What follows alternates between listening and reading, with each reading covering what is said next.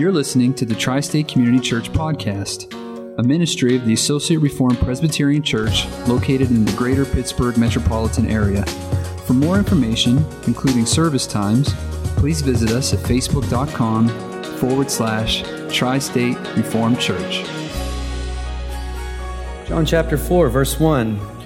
Now, when Jesus learned that the Pharisees had heard that Jesus was making and baptizing more disciples than John, although Jesus himself did not baptize but only his disciples, he left Judea and parted again for Galilee. And he had to pass through Samaria. So he came to a town of Samaria called Sychar, near the field that Jacob had given to his son Joseph. Jacob's well was there. So Jesus, wearied as he was from his journey, was sitting beside the well. It was about the sixth hour. A woman from Samaria came to draw water. Jesus said to her, Give me a drink. For his disciples had gone away into the city to buy food. The Samaritan woman said to him, How is it that you, a Jew, ask for a drink from me, a woman of Samaria? For Jews have no dealings with Samaritans. And Jesus answered her, If you knew the gift of God and who it is that is saying to you, Give me a drink, you would have asked him, and he would have given you living water. The woman said to him, Sir, you have nothing to draw water with, and the well is deep. Where do you get that living water? Are you greater than our father Jacob? He gave us the well and drank from it himself, as did his sons and his livestock. Jesus said to her, Everyone who drinks of this water will be thirsty again, but whoever drinks of the water that I will give him will never be thirsty again. The water that I will give him will become in him a spring of water welling up to eternal life. The woman said to him, Sir, give me this water so that I will not be thirsty or have to come here to draw water. And Jesus said to her, Go call your husband and come here. And the woman answered him, I have no husband. And Jesus said to her, You're right in saying, I have no husband, for you've had five husbands, and the one you now have is not your husband. What you've said is true. The woman said to him, Sir, I perceive that you're a prophet. Our fathers worshipped on this mountain, but you say that in Jerusalem is the place where we ought to worship. Jesus said to her, Woman, believe me, the hour is coming when neither on this mountain nor in Jerusalem will you worship the Father. You worship what you do not know. We worship what we know, for salvation is from the Jews. But the hour is coming and is now here when the true worshipers will worship the Father in spirit and truth. For the Father is seeking such people to worship him. God is spirit, and those who worship him must worship in spirit and truth. The woman said to him, I know that Messiah is coming, he who is called Christ. When he comes, he will tell us all things. And Jesus said to her, I who speak to you am he. Then his disciples came back, and they marveled that he was talking with a woman, but no one said, What do you seek, or why are you talking with her? So the woman left her water jar and went away into town and said to the people, Come, see a man who told me all that I ever did. Can this be the Christ? And they went out of the town and were coming to him. Meanwhile, the disciples were urging him, saying, Rabbi, eat. But he said to them, I have food to eat that you do not know about. So the disciples said to one another, Has anyone brought him something to eat? And Jesus said to them, My food is to do the will of him who sent me and to accomplish his work. Do you not say there are yet four months, then comes the harvest? Look, I tell you, lift up your eyes and see that the fields are white for harvest. Already the one who reaps is receiving wages and gathering fruit for eternal life so that sower and reaper may rejoice together. For here the saying holds true one sows and another reaps. I sent you to reap that for which you did not labor. Others have labored and you've entered into their labor. Many Samaritans from that town believed in him because of the woman's testimony. He told me all that I ever did. So when the Samaritans came to him, they asked him to stay with them, and he stayed there two days.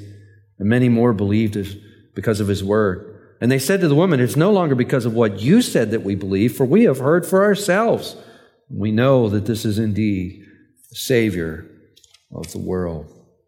Let's pray together. Heavenly Father, should we profit from this reading of this well known story this morning, uh, we do require your, your grace. We require you to teach us. We require you to open our hearts. We require you to instruct our wills to instruct our minds. So, Father, we pray that you, by way of your Holy Spirit, would teach us this morning from your word, that you would speak to us from your word, that we would hear your voice as we study this passage. Oh, Father, change us and transform us more and more into the likeness of Jesus. We pray these things in his precious name. Amen and amen. Now, last week, we began our study of this great chapter, and we focused primarily on verses 1 through 3. And in verse 1, when Jesus learns, and again, this verse is speaking to Jesus' his humanity and his human nature, uh, when he learned uh, that the Pharisees had found out he was making and baptizing more disciples than John. Uh, the second person of the Trinity, the Son of God proper, doesn't learn anything. He knows all things. So this verse is uh, obviously appealing to Jesus in his human nature. Pretty tough to sort that out. We can only explain that to a certain degree. But we're going to see that again here uh, in our passage. So when Jesus learned that the Pharisees found out that he's making and baptizing more disciples than John, verse 3 tells us he left Judea and departed for, again for Galilee. Now, verse 4 is quite peculiar. If you look there, you'll see that he had to pass through Samaria. And that's an interesting verse because from, from Judea to uh, Galilee, there really were three routes that Jesus could take. He could go west and up the seacoast. He could go east, cross the Jordan, and go up uh, along the Jordan River and then cross west again into Galilee. Or there was a third, and the, the the quickest route would be straight through Samaria, Samaria. Because you have Judea in the south, you have Samaria in between, you have Galilee up in the north. So if he's going to take a straight shot, he has to pass through uh, Samaria. Now, the text tells us he had to pass through Samaria. I think there's more going on there than simple uh, geography, and we'll return to that here in a few in just a little while. But look at verse five. He comes to a town of Samaria called Sychar, uh, near the field that Jacob had given to his son Joseph. Now, some of you who are around for the study in Genesis, and it's been some time ago, but when we were in Genesis 48, maybe you'll recall that uh, Joseph learns that his father is getting very ill. So he packs up his sons, Ephraim and Manasseh, and off they go to Jacob, his father. And his father blesses them. And in the course of chapter 48, uh, Jacob gives a plot of land to Joseph. Some of you may remember that, uh, that detail, and that's what's in view in verse 5. Uh, this uh, area where Jesus is in is near that plot of land. We're told that Jacob's well was there.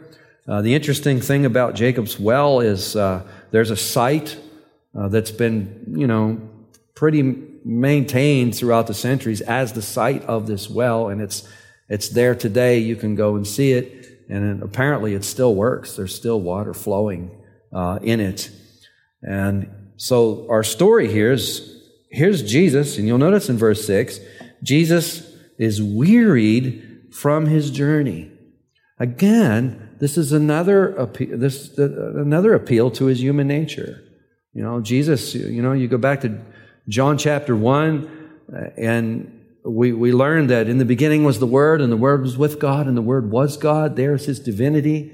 And then in verse 14, the Word became flesh and dwelt among us, and there is His humanity. And as we study the Gospels, it's important that we, uh, that we keep that in mind. Jesus is one person, yet He has two natures. He has a human nature that is just like us in every way but one. Uh, he is without sin and he has a divine nature where he is very God of very God. And here, this weariness, we see that Jesus, in terms of his humanity, experienced what we experience when we've been on an arduous journey. We experience fatigue. So the scene is uh, Jesus, he is, here he is at this well. We're told that it's the sixth hour in verse six. That can be uh, uh, rendered two ways. We could use the Jewish uh, rendering, which would begin at about 6 a.m. in the morning, which would put this at about 12 o'clock, would put us about noon. Uh, it also could be rendered in the Roman way, which would start at noon and render this about 6 p.m. early evening. I, I think the text is best thought of as happening at noontime. And the ESV translators, if some of you have an ESV open, there's a footnote there that says this is about noon. So it's uh, their perspective as well. But it's possible it could have been six in the evening, uh, but probably around noon in the very heat of the day. And we're told in verse 7 that a woman from Samaria comes out to draw water. And we're told in verse 8 that his disciples had gone away to buy food in the city. So here's the situation. I'm, I'm going to say it's probably noon. In all likelihood, it's in the heat of the day. And there is Jesus, wearied, sitting by this well. And here comes this woman of Samaria.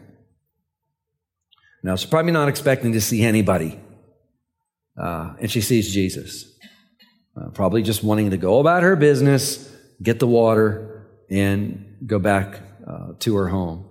But Jesus breaks the awkwardness and breaks the silence in verse 7 by saying to her, Give me a drink. Give me a drink. Now, this is an astonishing thing. The woman is absolutely astonished. If you look at verse 9, she says to him, How is it that you, a Jew, ask for a drink from me, a woman of Samaria? Now, this is astonishing on no less than two counts. And in order for us to understand this, there's some background that we need to, uh, to have at the, at the forefront here. Um, Samaria has its history from one of the wicked kings of Israel, King Omri. And if you go back even further, if you go back to the days of Solomon, you know, Solomon is succeeded by his son Rehoboam, and Rehoboam, what's he do? The very first thing he does is botches up the entire kingdom. The kingdom is actually split in two under Rehoboam, and you have the ten tribes in the north that are led by a succession of wicked kings, and you have the two tribes in the south. And the north goes by Israel most of the time, the south goes by Judah. But in First Kings, I think right around chapter 16, we have a story of King Omri, and he buys a parcel of land. He buys a, a, a, rather large parcel of land, and he names it Samaria, and it becomes the capital of the northern kingdom. So much so that sometimes when you're reading in the Bible and you come across Samaria, it could be referring to the capital, it could be re- uh, referring to the vicinity of the capital, it could be referring to the northern kingdom. And um, Israel is warned and warned and warned by the Lord. The Lord sends prophet after prophet to her to warn her of her apostasy. She doesn't heed. And according to the covenant that is made, uh, she, uh, God promised that if she turned her back on him, that she would be carried away into exile. And he makes good on his promise by raising up Assyria. And Assyria comes in and conquers Samaria in 722 BC, carrying everybody off. And uh, their policy, their typical policy, is to, when they went in to conquer lands, they would carry off a significant portion of the population, carry them elsewhere. And then they would import foreign folks into those areas. That was one of the ways that they thought they could um, keep control of the area, keep the area peaceful. And so this is what we have happening in, in uh, Israel a significant portion of the Jews are carried away, and uh, people from other nations are, are brought in. And initially, if you're familiar with the history, you'll recall that uh, initially they began to get devoured by, by wild beasts. This comes in around Second Kings, probably, I don't know, uh, 15, 16, 17 in there somewhere. They're, they're uh, devoured by uh, these wild beasts, and the Assyrians, they, the, the word gets back to them, and they surmise this.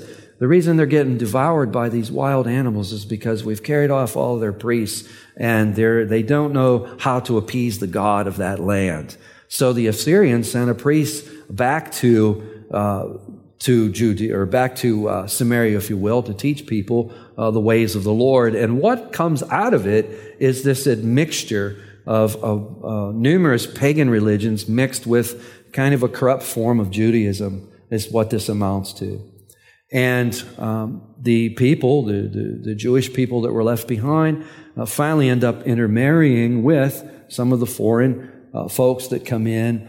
And to the Orthodox Jew, what happens is they begin to look disdainfully upon the Samaritans. They see the Samaritans as uh, heathens, as pagans, as a uh, mixed breed, if you will. We have a lot of racism that's taking place uh, between uh, the Jews and the Samaritans, so much so that they absolutely despise each other. And the Samaritans the, didn't even, uh, you know, the Samaritan Bible wasn't uh, an Old Testament as we would have it. Uh, Samaritans uh, only had the first five books. That's all they believed was in the canon of Scripture. And they rewrote some of the history. And they even, re- I've never personally compared a Samaritan Bible to uh, what we have in our, uh, our Old Testament in the first five books. Uh, but scholars tell us that there's a number of changes made. So they have this corrupt, the, the Orthodox Jews see the Samaritan as uh, a corrupt people, a corrupt worship, a corrupt Bible, corrupt everything. And by the time of Jesus, this animosity increased to the point that some Jews believed that if you even set foot in that land, just by putting your foot down on the dirt, you could defile yourself. And there were many Jews who would go all the way around. If they wanted to go to Galilee, they'd go all the way around. They'd either go up the west coast or they'd go up the east side of the Jordan just to avoid the area. Um, others would go through uh, Samaria, but they wouldn't eat anything there. Uh, for fear, fear of being defiled. So you have this tension, if you will, between the Samaritan people and the Jewish people going on. But there's a second front going on here. You notice what she says in verse 9. She says, How is it that you, a Jew? She can clearly see that Jesus is a Jew because of the way he's dressed. And undoubtedly, she could clearly see that he's a rabbi by the way that he is dressed. And she's first of all astonished that he's sitting there. Second, she's astonished that he's speaking to a Samaritan, asking for a drink. And he doesn't have a cup. He doesn't have a bucket. What's he going to drink? Is he actually going to share a vessel? And compounding it even further, she's a she. You know, Jewish rabbis didn't speak to women. That's just something they didn't do. So he breaks the silence and says to her, Give me a drink. And she says, How in the world is it that you're asking me for a drink? My guess is this is very uncomfortable for her. I can't imagine. My guess is things got uncomfortable for her as soon as she saw that somebody was there. Why would she be coming out at noon? Why would she be coming? She's avoiding people, is why she's coming out at noon. This is not the normal time when women would come out and get water. You're not going to do that in the heat of the day if you got your choice. Now, if this was 6 p.m., okay, maybe not. Um, but I, I, think, I think the best interpretation of this, this is happening at noon in the heat of the day. And Jesus answers her. If you look at verse 10, Jesus answered and he said, if you knew the gift of God and who it is that is saying to you, give me a drink, you would have asked him and he would have given you living water. Now, what does that mean? Living water. Now, as I've said many times, and Lord willing, I'll say many more times, the scriptures are their best interpreter, aren't they? How do we interpret scripture? With scripture. And there's probably little doubt that Jesus has in mind Jeremiah chapter 2. And if you can find Jeremiah chapter 2 kind of quickly, I invite you to do it. If, if you're not familiar with where Jeremiah is, I think it'd be best just to sit and listen to me read the passage to you because I don't want you to get distracted looking for Jeremiah and miss what's going on here in Jeremiah 2. And you probably will recognize the passage. Jeremiah 2, verse 13, is a somewhat uh, popular passage out of Jeremiah's prophecy. And in Jeremiah 2, verse 13, the Lord is indicting his people, is indicting them. And he says, My people have committed two evils. They have forsaken me. The fountain of what? Living waters. And they have hewed out cisterns for themselves, broken cisterns that can hold no water. Now, first thing that we observe about this is the Lord is referring to himself figuratively as a fountain of living water. And secondly, they have scorned this fountain of living water. They have forsaken the fountain of living water in favor of cisterns that they've manufactured themselves. Now, what is going on there? What is going on there is apostasy. And it, it, goes back to what I told several of you last week that last week's message was foundational in many ways because it goes back to this custom man made religion that all believers manufacture. Unbelief causes us to manufacture our own custom made religion. It takes on all kinds of different shapes and forms, but at the end of the day, it is undergirded by unbelief. So they have forsaken the true fountain and made and hewn out cisterns, if you will. See, the, the, the language there is, is so graphic, isn't it? You guys have forsaken, he's saying you have forsaken the living God for these false gods, false idols, false gods, false systems, false religion, if you will. And now, if we, if we take that and we go back to chapter 4 and we look at what Jesus is saying in verse 10, if you knew the gift of God and who it is that is saying to you, Give me a drink, you would have asked him and he would have given you what? Living water. Now, what is Jesus talking about? Jesus is talking about this. He is saying that if she would ask, he would give her himself.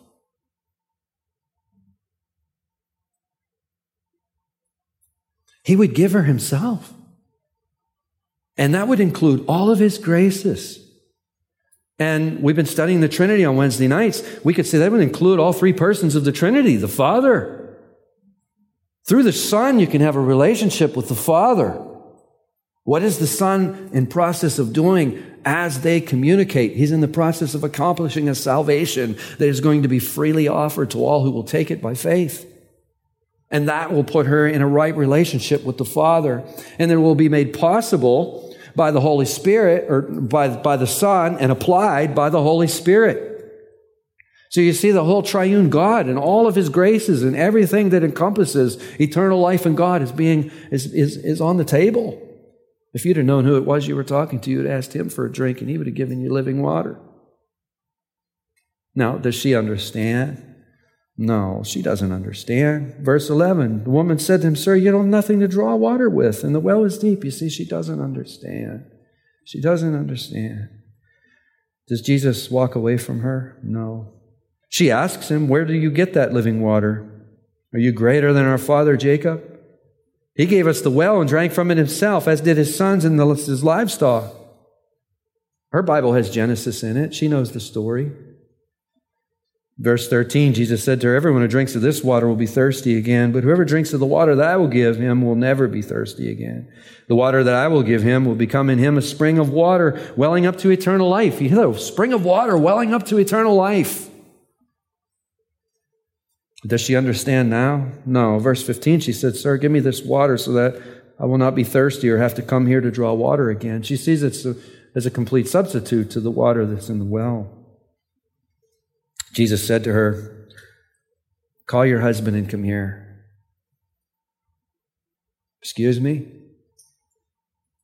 Um, go, go get your husband. Um, uh oh. Well, you see, I, I don't have a husband. Jesus says, You're right, verse 17. And saying, I have no husband, for you've had five husbands, and the one you now have is not your husband. What you said is true. Again, I want to point out, I don't think this is a comfortable experience for her. It's certainly not a comfortable experience right now. Because if this is noon, and I think it is noon, what is she doing at the well at noon? She's trying to avoid the shame and the scorn of the fact that she's living with her boyfriend if we might put it into contemporary terms. Is this comfortable for her? No. The woman said to him, verse 19, Sir, I perceive that you're a prophet. How else could it? You know, here's the stranger she's never met before, and he knows all these details about her. And that's really the way the Lord works, isn't it? When you come into his presence, you, and in fact, if you're in the word and you come into his presence and if God's speaking to you through his word, you suddenly realize, I'm in the presence of someone who knows me better than myself.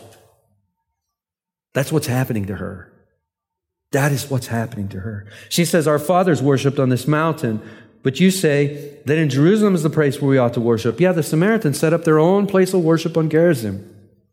They had their own place of worship. It wasn't in Jerusalem where God had ordained the worship take place. They set up their own worship place up in Gerizim. And Jesus said to her, Woman, Believe me, the hour is coming when neither on this mountain nor in Jerusalem will you worship the Father. You worship what you do not know. Now, see, Jesus is acknowledging that they're off. He's acknowledging that they're off with their worship with that statement. And he goes on to say, We worship what we know, for salvation is from the Jews. And this sets us up for verse 23. But the hour is coming and is now here when the true worshipers will worship the Father in spirit and in truth.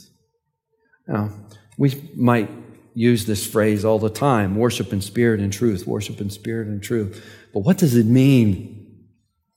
What does it mean to worship in spirit and truth? Well, let's think about the context. Chapter 4 is between chapter 3 and 5. And someone will say, Well, Rick, that was the most brilliant thing you said this morning. Thank you. You'll find 4 right between 3 and 5. How about that? We're really on a roll here. Uh, but if you look at chapter 3, and Jesus, and we, we should we should study the, the the scene in chapter 4 with the scene in chapter 3 in mind because they're being compared to each other, no doubt. In chapter 3, we have a man named Nicodemus coming out to see, coming out to see Jesus, and he couldn't be any more opposite than the woman of Samaria, could he? I mean, here's a guy and you know, he's the great teacher of Israel. He's the religious guy. He's the professor of divinity, if you will. He's wearing the fancy suits and the fancy garbs. He's driving the fancy cars and everyone's praising him because he's so holy and, and uh, he's hearing about Jesus. He's trying to figure out Jesus and he realizes his whole life is a hoax. He realizes that many people think that he is something on the outside that he is not on the inside. And undoubtedly that's what's on his mind as he comes to see Jesus. And there's no question recorded for us. I've been over this a couple of times. I think the point is Jesus can read the hearts, and Nicodemus doesn't need to ask his question because Jesus, in terms of his divinity, knows his heart completely. And what question would he ask? Oh, good teacher, what must I do to inherit eternal life? And Jesus says to him, Listen, you need to be born again. You need to be born from above. And unless you're born from above, you cannot even see the kingdom of God. And in verse 5, he says, unless you're born of water and the Spirit, you cannot enter the kingdom of God. You cannot see the kingdom of God. You're on the outside of the kingdom of God. So Nicodemus has a problem. He's a very religious man with a problem. On the outside, he appears to be angelic.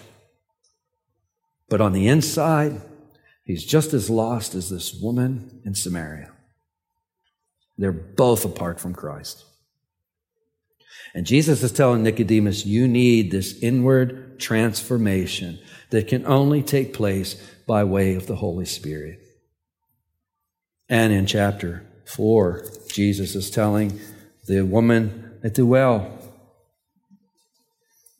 the true worshipers will worship in spirit and in truth.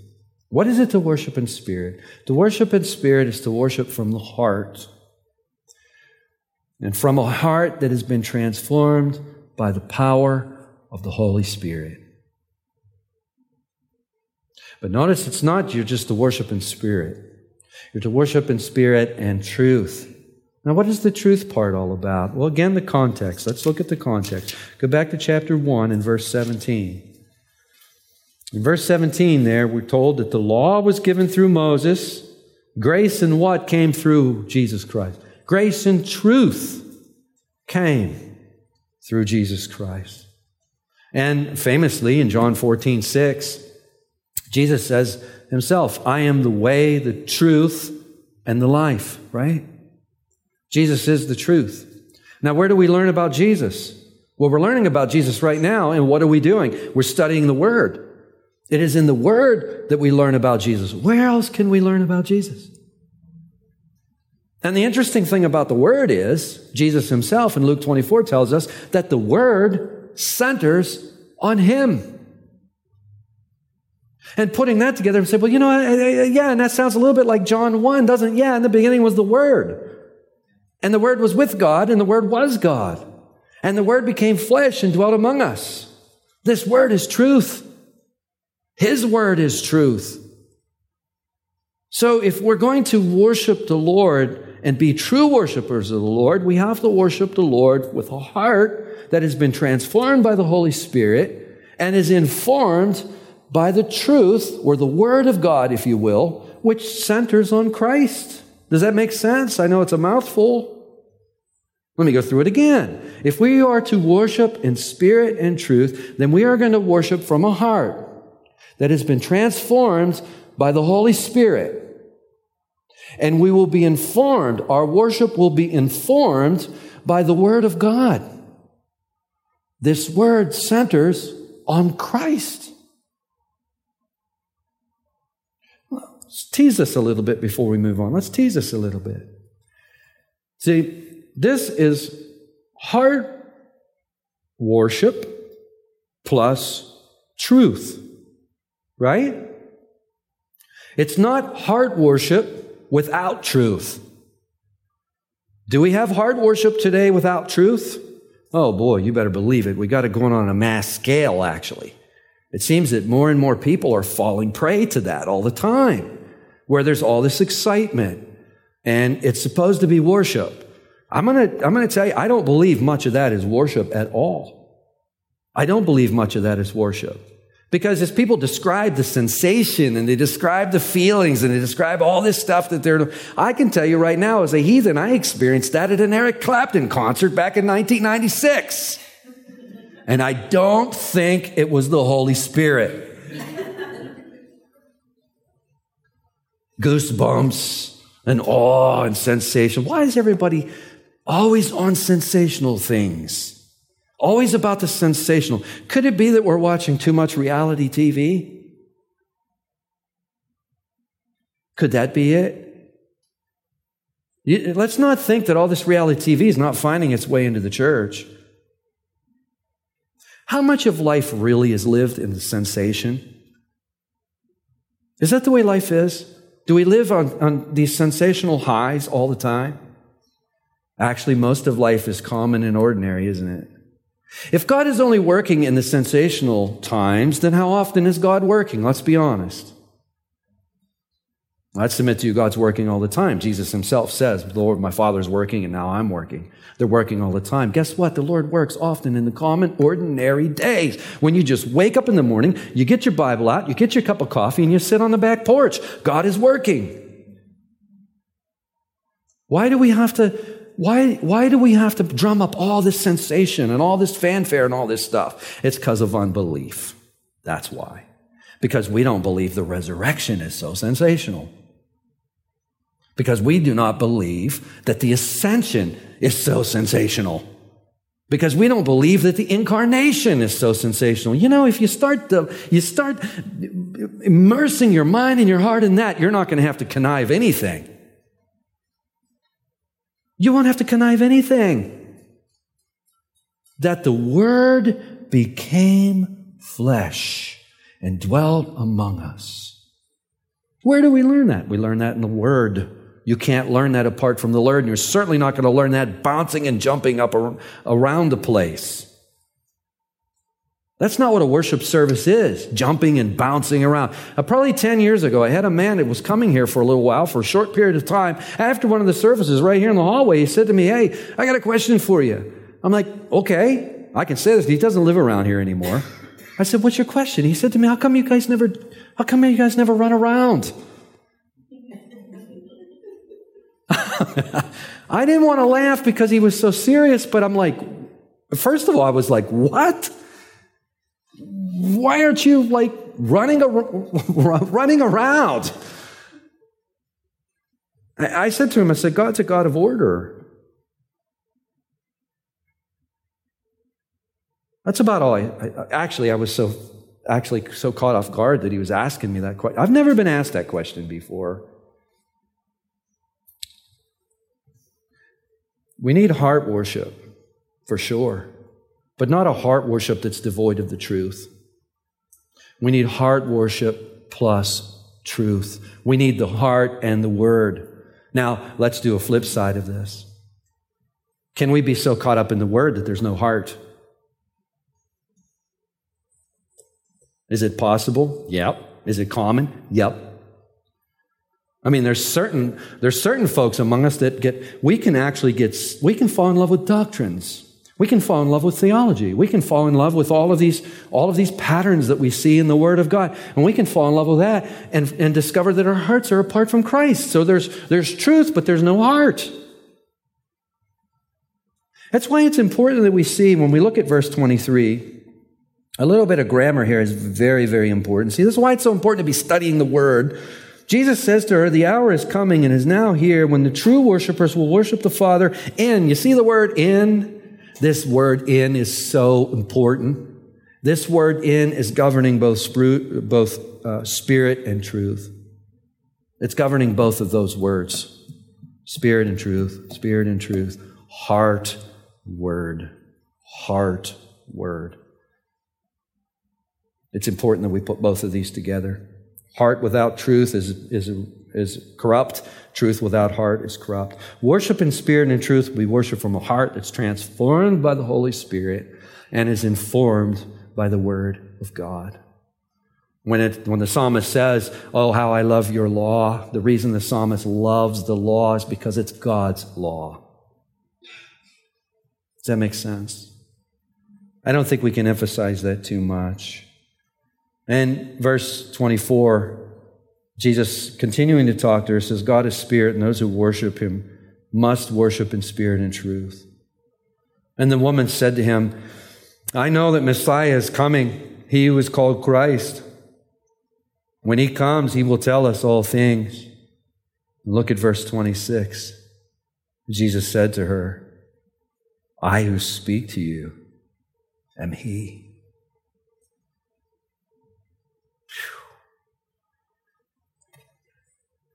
I think in that moment of time, her discomfort was transformed into awe. Awe. She's face to face with the Messiah. Just then, verse 27, disciples come back. They marvel that he's talking with a woman because they just don't do that. But no one asked him any questions. Verse 28, notice what the woman does. She's changed. She's a changed woman. Someone say, well, how do you, can you say that she's a changed woman? Look what she does. She leaves her water jar and she goes back into the town, the town that she's been avoiding. And she says, Come see a man, verse 29, who told me all that I ever did. Can this be the Christ? And they believed her. They didn't write her off as, you know, oh, there's that, that adulteress from the other side of the tracks. They didn't write her off. They're like, goodness, something has happened to her. What has happened to her? They believe her. And they they come out. They went out of the town, verse 30, and they were coming to him. Meanwhile, the disciples show up and they're encouraging him, you know, Rabbi, eat. But he said to them, I have food to eat that you do not know about. So the disciples said to one another, Has anyone brought him something to eat? And Jesus said, My food is to do the will of him who sent me and to accomplish his work. Hold on to that verse. We're going to look at that verse here in just a moment. But he says, Do not say that there are yet four months, then comes the harvest. Look, I tell you, lift up your eyes and see that the fields are white for harvest. Already the one who reaps is receiving wages and gathering fruit for eternal life, so that sower and reaper may rejoice together. For here the saying holds true one sows and another reaps. I sent you to reap for that which you did not labor. Others have labored, and you've entered into their labor. And what is the result? Many Samaritans come out. They come out and they believed in him in verse 39 because of the woman's testimony. He told me all that I ever did. She had a testimony that was believable because it was from the heart, a transformed heart. Now, in verse 40, the Samaritans came to him and asked him to stay with them. And he stayed there two days, and many more believed because of his word. And they said to the woman, It is no longer because of what you said that we believe, for we have heard for ourselves, and we know that this is indeed the Savior of the world. Very important concept right there in those verses, easy to miss. And the concept is this if you're ministering and you're, act, act, you're actively ministering to people, people will begin to respect you and they may start believing because they respect you. Don't stop right there. You've got to lead them into the Word so that they come to own the Word for themselves. Because while they're still respecting you, that's a good start, but they're vulnerable. They're very vulnerable until they're in the Word and believing the Word because they've seen for themselves from the Word. We've got to get people in the world, in the Word. And to do that, we're going to have to get them to quit jumping around for a little while, to get into the Word. I really believe this is really something we're going to need to go after because it seems that more and more of this is taking place. And what does it create? It creates nothing but chaos and it leaves people invulnerable. They, they become unstable. They begin believing all kinds of crazy doctrines. They fall, they can fall prey to anything because they're never studying anything. So we need to, we need to sit people down. We need to share them with the word, but they can't just believe because we said so. We need to get them into the word so that they believe because they've seen for themselves. They've seen for themselves and now they own they own this word. So this morning, I don't want you to believe this stuff because I'm saying so. I want you to go home and look in the text and believe it because the word says so. Study the text for yourself until you own it. Now let's put all this together and I'll wrap this up as a close. It's a large text. Let's put it together. What's the main point of this story? Well, some of them say, well, yeah, the main point thing, that's what you keep doing when you keep asking us to go to John chapter 20, right? Glad you brought that up. Let's look at John chapter 20. John 20, verse 31. In verse 31, we get the purpose of the Gospel of John, don't we?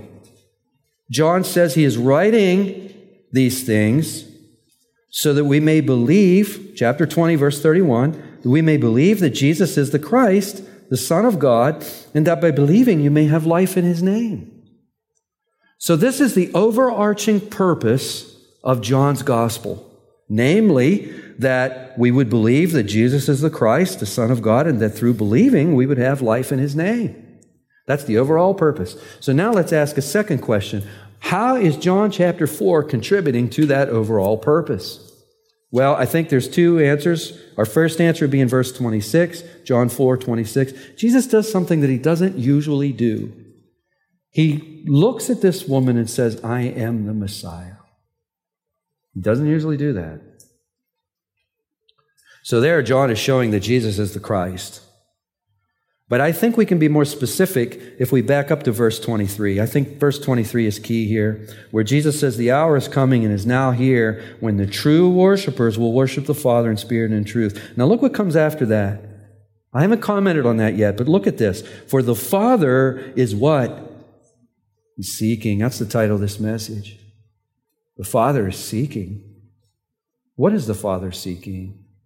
Or I should say, who is the Father seeking? He's seeking those who will worship in spirit and truth. That's what this is contributing. Especially when we compare it to Nicodemus. Nicodemus has got his man made traditions and custom made religion and all that. And here, the Samaritan, Jesus said, Listen, the Father is seeking people who will worship him in spirit and truth. Jesus had to hightail it out of Judea. Why? Because he's gaining popularity and they didn't like it. And I think this is meant to be a sting because here he is now in this despised Samaria, in this despised place that you could be defiled simply by putting your foot in, and yet they're inviting Jesus to stay. Ruh-roh. They're inviting Jesus to stay. Why? Because the heart has been transformed. And it's brought the walls down. The Lord's breaking down the walls. Verse 9, the Samaritan says, How is it that you, a Jew, seek a drink from me, a woman of Samaria? It's because the Father is seeking true worshipers, and you're first on the list. And that's why verse 4 said he had to pass through Samaria. Why did he have to pass through Samaria? Because the Father is looking for particular individual people to transform them into worshipers who will worship in spirit and truth. And here's this woman. Her life is a mess. Her life is a wreck. She is not living in a good way. And she's coming to the well, and it's a normal day. And there's the Father in Christ Jesus saying, Give me a drink. Because I'm about to transform you into a true worshiper of the Father. I think many of us could say, you know, that sounds really familiar. That kind of sounds like my own personal life. I wasn't headed to a well, but nevertheless, the Father found me in Christ Jesus and He transformed me. Isn't that a wonderful story? See, the story is not it, it's a the Samaritan woman plays a role in the story, but she's not the overarch. You know, if, if the title of this message was the story of the Samaritan woman, oh, we better be careful with that because that's is that chiefly and principally what this story is about. The Samaritan woman and her story. That's part of it. No, no, no, no. It's about the Father who seeks true worshipers. He seeks true worshipers and he gives himself to them. And the Lord calls them out of sin. Verse 16. How we want to skip verse 16. Oh, verse 16 is so uncomfortable. Jesus says to her, Call your husband and come here. I spoke last week with an example of a man who told me he'd been baptized, was so excited to tell me he'd been baptized. And and was looking for a church and wanting to grow in his faith. And I shared with you how I ministered. I think it was last week, wasn't it? I shared that story and how I'd ministered him for a couple of months, only to discover that he's been that he's living with his girlfriend.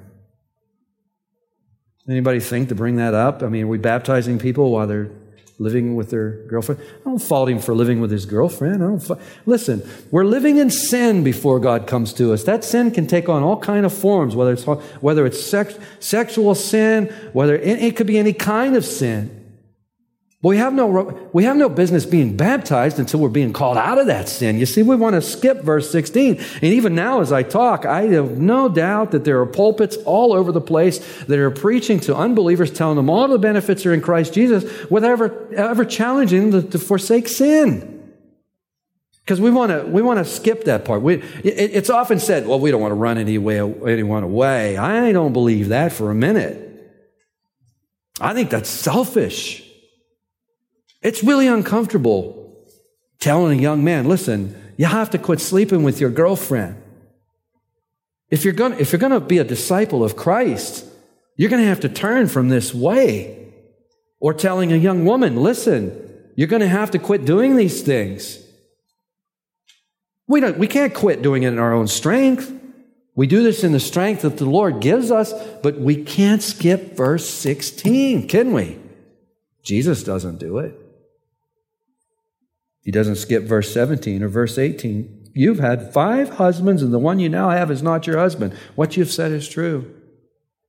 You see, until there's some conviction of sin, there's not going to be much of a need for a Savior, is there? We've all sinned and fallen short of the glory, and we each have our list, and it would be a most uncomfortable thing if we went one by one and stood up here and said, Hi, my name is Rick, and this is what I've done. And Troy would be next.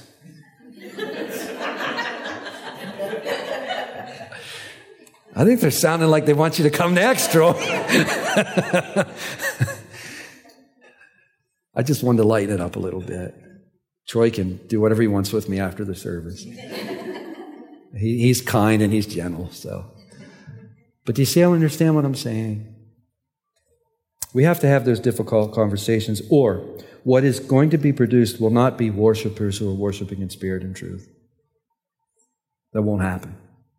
And that's why so much of the church, when you look at so much of the church, what does it appear to be? It appears to be a gathering, it appears to be a lot of activity, it appears to be a lot of all kinds of stuff, but not a lot of true Christianity. Not a lot of that. True Christianity is radical. It's radical. Because it takes a person who is running this way and transforms them on the inside so that they want to run that way. And you can't do that without being challenged in your sin. We know what we are on the inside. We are experts at hiding it. Jesus knew what this woman was on the inside. But look what he says to her in verse 10. If you knew the gift of God and who it is that is saying to you, Give me a drink, you would have asked, and he would have given you living water. So, what are we going to do? We ask. And what does He give us? Himself.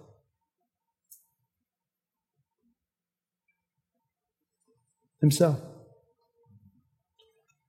Someone might be saying, you know, I want to ask, but I don't feel like asking. Then ask Him to change that feeling. Lord, change this feeling.